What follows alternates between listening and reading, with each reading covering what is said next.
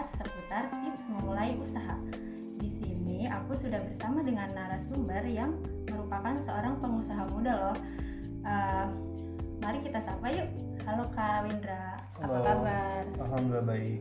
Uh, jadi kawan-kawan semua, Kak Windra ini merupakan seorang pengusaha muda. Nah, uh, maka dari itu kita ini eh, ingin mengetahui lebih dalam dan lebih lanjut seputar tips memulai usaha.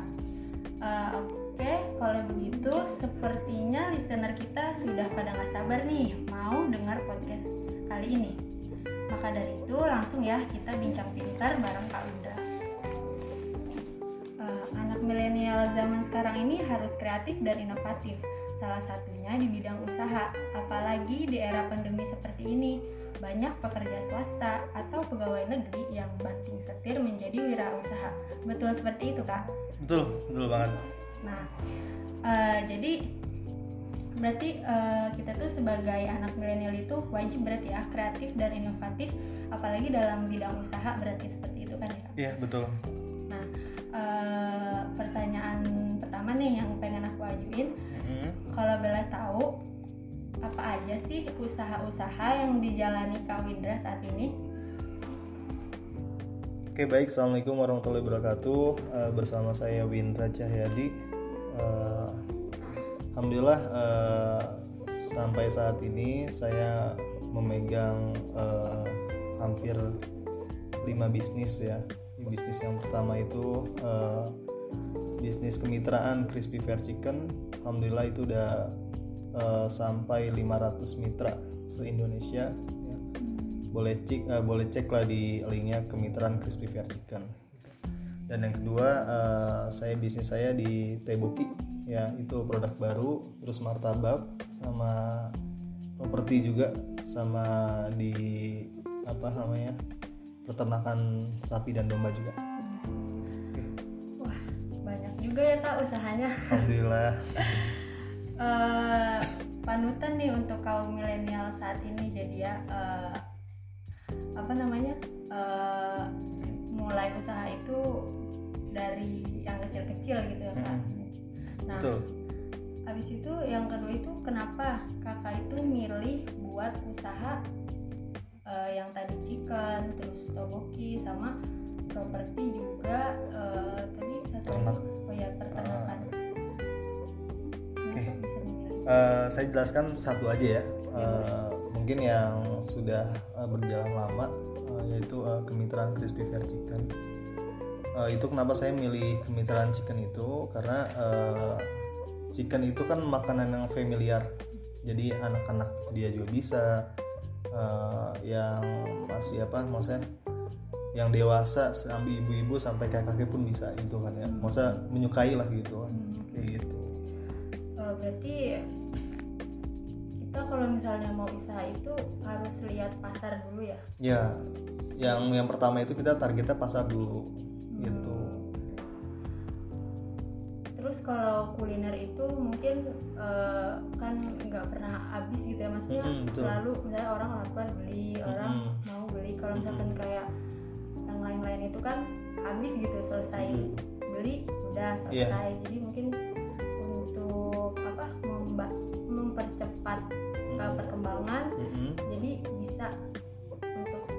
eh memilih usaha kuliner itu mm-mm, betul betul.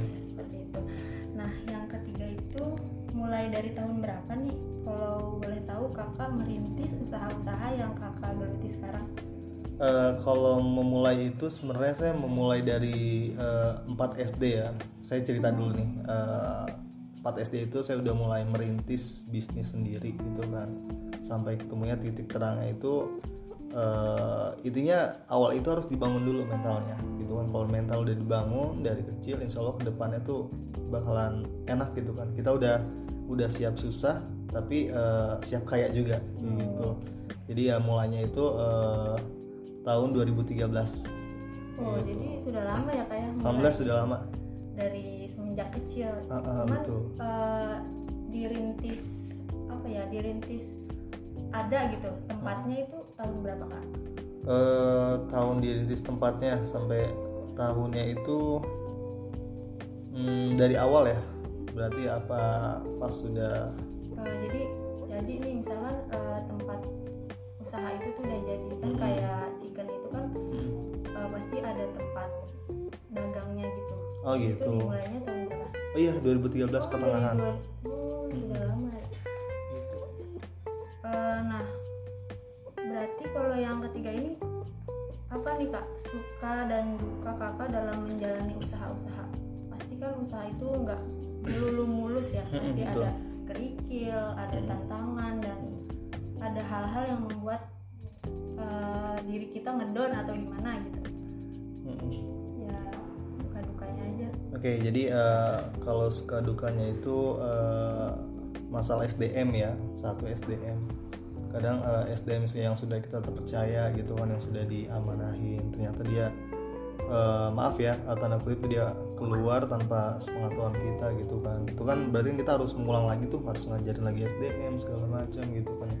Terus kalau misalnya untuk saingan atau saingan itu kan eh, relatif gitu kan.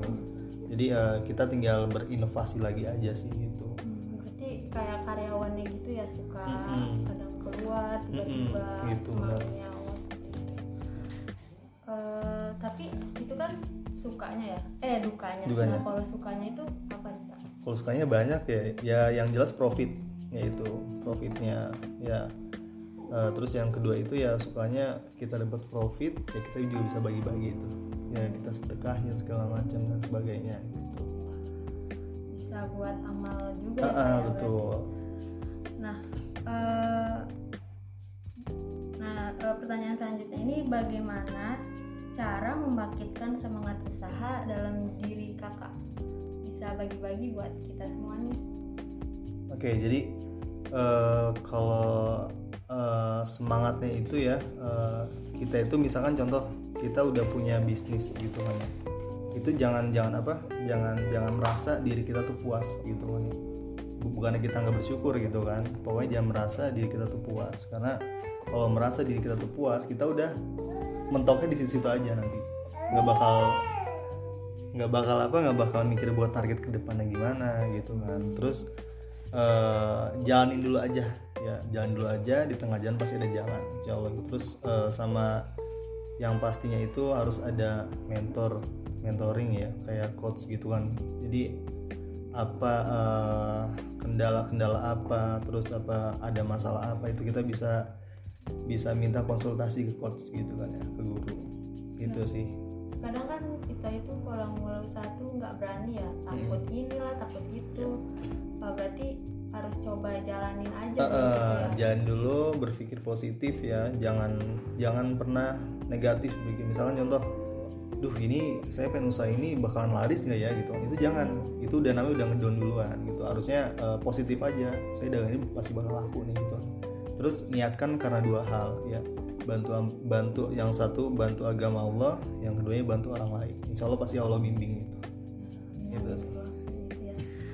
Eh, terus pertanyaan selanjutnya ini tips-tips memulai usaha agar kita memulai usaha apa pun itu tuh kayak gimana ya biar nggak takut terus nggak kan biasanya takut apa nggak ada modal atau takut nggak laku kayak seperti kakak bilang tadi itu gimana kak ya tips Oke, eh, sebenarnya kalau misalnya takut gak ada modal, mulut kita itu modal gitu kan ya. Sebenarnya kan orang sekarang gampang, tinggal beli kuota, kita banyak loh di online segala macam. Yang penting asal ada kemauan gitu kan, pasti ada jalan gitu kan. Eh, ya jadi reseller juga bisa untuk awal gitu kan. Banyak lah bisnis yang sekarang tuh yang dimulai dari online gitu kan. Bahkan nggak perlu modal juga itu bisa gitu.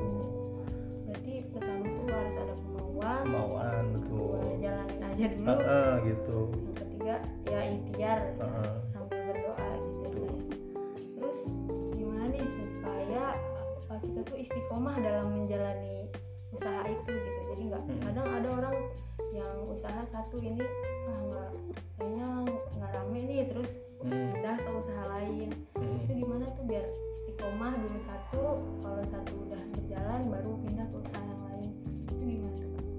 jadi eh, step by step itulah ya.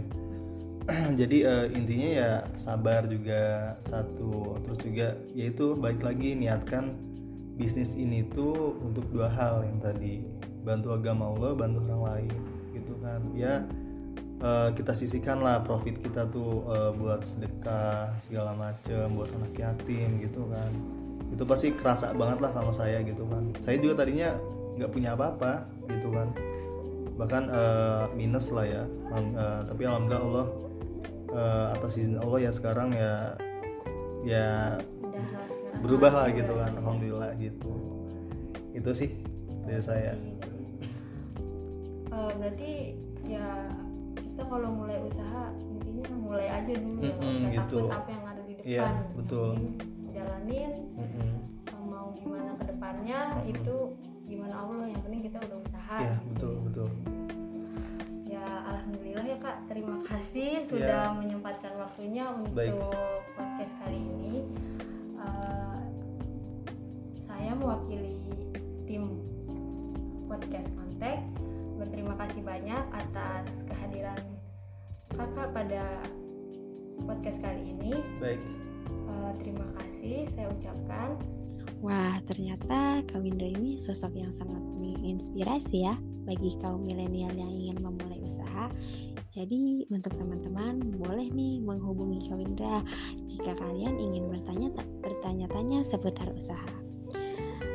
Jadi uh, kesimpulan podcast kali ini sesuai dengan pesan Kak Windra. Jika kita ingin sukses, kuncinya pertama saja dulu usaha apa pun itu.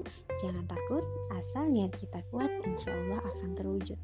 Kedua, sebaiknya kita mempersiapkan coach atau mentor untuk mengarahkan usaha yang kita jalani. Ketiga, lakukan dan jalani saja dulu apa yang ada di depan mata. Keempat, berdoa dengan sungguh-sungguh disertai usaha keras, karena semua usaha jika tanpa doa maka akan sia-sia. Kelima, istiqomah dalam usaha yang kita jalani, insya Allah sukses di kemudian hari. Mari anak muda milenial jangan takut untuk memulai. Insya Allah akan jadi orang sukses di kemudian hari jika kita mau dan niat untuk berusaha. Amin ya Rabbal 'Alamin. Aku sebagai hot podcast kontak kali ini berterima kasih banyak kepada narasumber yang sudah menyempatkan waktu untuk mengisi podcast kali ini. Dan juga mohon pamit undur diri, mohon maaf jika ada kesalahan atau kata yang kurang berkenan di hati listener. Wassalamualaikum warahmatullahi wabarakatuh. Sampai jumpa di episode selanjutnya. Bye bye.